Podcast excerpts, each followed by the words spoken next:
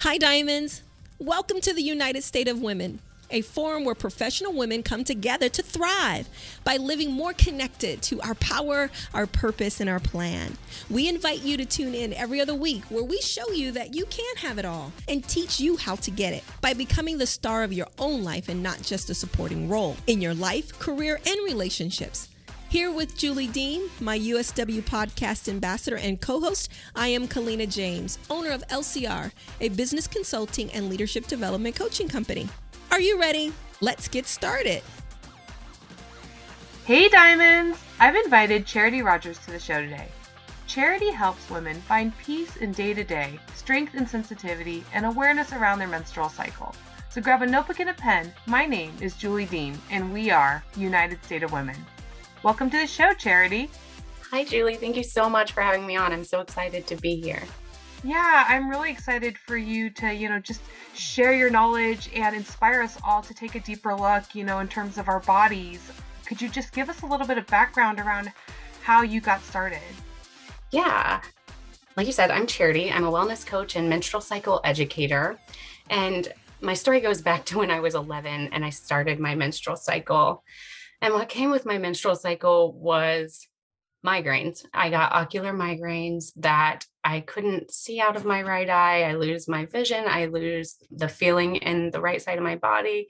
And it became a really big issue when I was younger. It would happen multiple times a week. And it got to the point where we'd been to doctors, neurologists, and just all over the place. And eventually, my parents had to make the decision, and doctors to put me on birth control and antidepressants to help me with my menstrual cycle and to get through these migraines.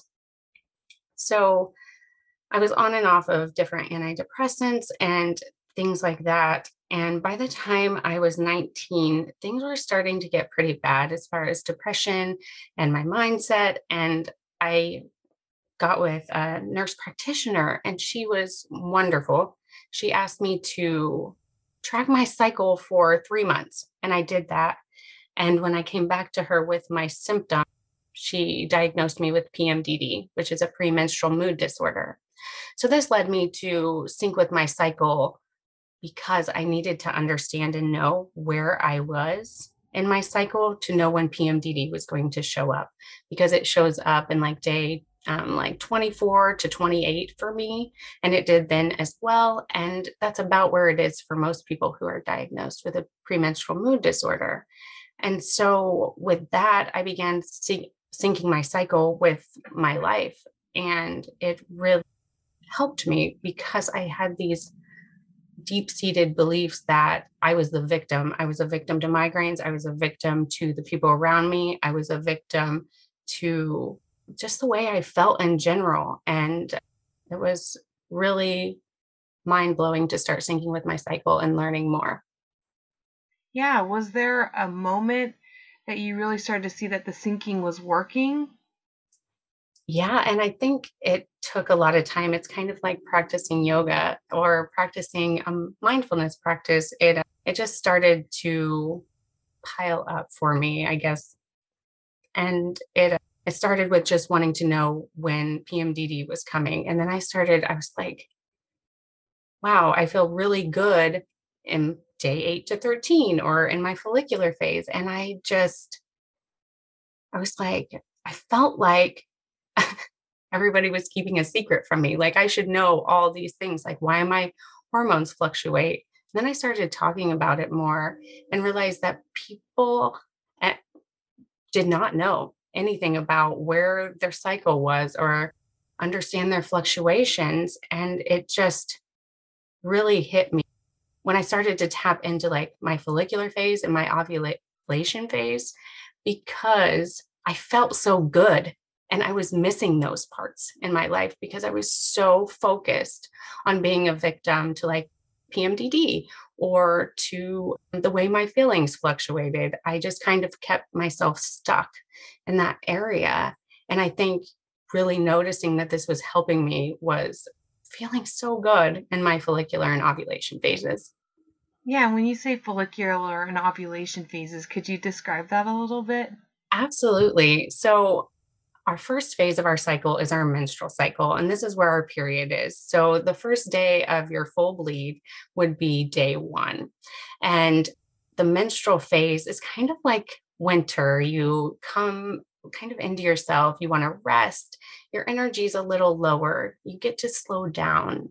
You're very intuitive here, and you just you feel like having warming foods. And it's just very much like a winter season. And I like talking about these in seasons because they do kind of gradually come in and out, just like a season does. So you would gradually go into follicular, which is day eight through 13 ish. And this is spring. So your estrogen begins to rise. And when your estrogen rises, your feelings, your moods kind of rise with it. And in this phase, it's good to plan and kind of get back out into the world, kind of slowly bring yourself back out and just you feel a little more energized. And moving on from there, you go into ovulation. And this is around day 14. And this is most people's favorite place to be. This is where you feel super magnetic. You want to communicate. You're very good at communicating. You're um, estrogen and your testosterone are higher. So you just really feel energetic and you want to get yourself out there. It's a good place. I always feel like doing cardio in this phase and it just feels really good. And then you're back to, or then you move right back into luteal, which is day 20 through 28 ish. We don't all have 28 day cycles. We all, it's give or take. And luteal is your fall phase. So we're starting to kind of close back down into the rest phase. But for me, I used to think that in follicular, I wanted to get really creative, and I still do that. But now in luteal, like the first few days, so they say day 20, 21, 22, I feel really creative and just it's you start getting these really good downloads and you start you're able to just really focus and close yourself in it's a good time to, like I said, just kind of close your office door, step in, and you can just really get creative and focus. And there kind of goes down from there because your estrogen is starting to plummet and your progesterone increases. And when your progesterone increases, this makes you more, what do I want to say? Just lethargic kind of just you want to rest more. You kind of are going back into yourself to get prepared for menstruation. I really appreciate the visualization that you know you put together with that because i was just talking to some girlfriends you know i i had a daughter my second daughter about 7 months ago and I was just describing I'm I'm a very much uh, you know gym regular. In the mornings I love to start my day at the gym. It's part of my routine but since having my second child, it's like harder and harder to get to the gym. And when I look at my month, in that month, I have a solid 10 to 14 days, you know, towards the lead up of my cycle where I'm like, uh, I just don't. You know, I want to eat junk food. I want to lay in bed. I want to feel bad about myself. And if that's half the freaking month, like, how can I start to shift that energy to where I don't feel bad half the month? Right. Oh, yeah, absolutely. And I think, again, it's kind of that awareness that it's coming and preparing yourself for those things. So, I used to, like I said, I used to get kind of stuck in that luteal phase, and I just bring it right along with me for the rest of the phases that I have to feel this way. I'm stuck feeling this way. And I think what we're missing in that phase is rest and it's not you know a really awesome it's not something we want to hear. It's not because we live in such a busy busy busy go go go we are we fall into that. And it just it really is a time to just start closing things up letting yourself smooth into the menstrual cycle. So when you're in luteal and you still have to go to work, you still have to do all the things.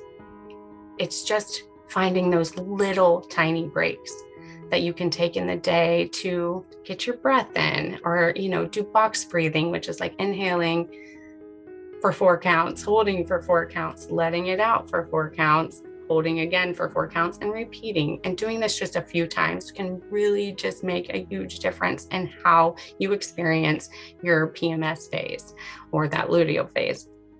And again, like waking up, going to the gym, and working out super hard. A lot of times, people in luteal, I've had clients that are like, it feels really good. I feel like I'm really getting out stuff. And that's great. You learn how your body best adapts to those things because we are all a little different. We can look at these phases and be like, oh, I need to do X, Y, and Z, but that's also stressful. So it's really just easing into everything, allowing for rest in your luteal, not feeling like you have to get up super early and go as hard as you can at the gym, just giving yourself a little break. Like, okay, I'm going to go to the gym today, but maybe I don't lift as heavy, or maybe I don't do cardio like crazy. I just kind of ease into everything. That's awesome. That's great advice. What are some things that our listeners could do, start doing to really just kind of, you know, bring that awareness to the forefront? Maybe they're not even aware of when their period is coming, much less when their body is feeling out of whack. Yeah, absolutely. We are so lucky now to have all these apps. Everybody, I find that my clients love different apps, and it's another thing where go, you try things out and see. But really, it's just starting with that first day of your full bleed, write that down. And you can write that down, you know, on a sheet of paper. You can start journaling with it. You can make this as in depth or not in depth as you want to. So you could just start with an app and I'm just going to start recording on my app. Or, uh, like I said, you can journal and then each day, like, I feel this way, I've slept this way. And you can just really record everything. And I think eventually it gets there, but it's like, start small, start slow, one little step at a time. So, what I would say or recommend is either getting an app starting on the first day of your full bleed or like I have my cycle syncing quick reference you can get on my Instagram and go grab that and just start there. Yeah, so just make it as easy as possible. Yeah, why might this be important for someone who, you know, hasn't even considered paying attention to when their period starts, much less, you know, if they're not really maximizing each phase? Yeah oh, there's so many reasons for it to be important. But I think what I found was um, not something I expected. And probably one of the most important things was becoming familiar with myself. And when I became familiar with myself, I learned to trust myself, trust my body, understand where the fluctuations were and what was happening. And then when I trust my body, that's when I really have that self compassion. I'm able to slow down in those rest areas. I'm able to work and get into action in my follicular phase. But it's really just the self compassion it brings and the confidence from, you know, being familiar with where you're going and where you are. I love that. That's been that was a really great explanation, you know, and I I agree, you know, it makes so much sense that if you knew there was a way for you to track how your day's going and how you could probably get more done, you know, and where to give yourself, you know, room to not feel so hard on yourself because, you know, when you're eating ice cream in bed at bedtime and you know it's not right for you, you definitely have to hold space for yourself in that moment and realize that it's okay. You know, that one bad ice cream in bed is not going to ruin your life. I think that's so, this has been so great. This has been so helpful. If there's any last piece of advice for our listeners out there that you could leave with them that they could take away from this entire episode, what would it be? I think it's what we just ended on. It's just giving yourself that permission to be radically responsible and to show up for yourself. And when you do that, the ripple effect is amazing and just really tapping into who you are in each cycle I can, you can see charts and you can go and look at things as kind of a basis. But how are you experiencing your cycle? And I think it's very important, again, to give yourself the permission, take radical responsibility, and just that self compassion and confidence will just show through. And, and that's the best part.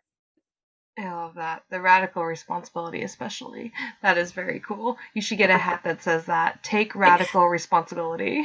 I love it. Charity, this has been so great. How can our listeners get better connected to you and your free resource? Oh, yeah. You can find me on Instagram at Mind Your Menstrual. And that's also my website, mindyourmenstrual.com. And yeah, that's where I hang out most. So find me on IG. Feel free to DM me with any questions. I love DMs. Thank you, Charity. Thank you so much. Until next time, Diamonds, shine bright. I hope you enjoyed this episode. If you did, share it. Share it with people you care about, people you think this will benefit. Share with your team or colleague who is having a difficult time and is looking for solutions. We all want to help people live empowered, to know what to do when faced with uncertainty. And I believe that these ideas can help others have that success. So please share it. But also follow us on our hashtag community power purpose plan and tell us what you think and how this episode has helped you. Diamonds, you have a choice to live connected to progress and growth. You deserve it, and it is yours to have. Live life, my friend, and be encouraged to step into your power purpose plan today. Until next time, take care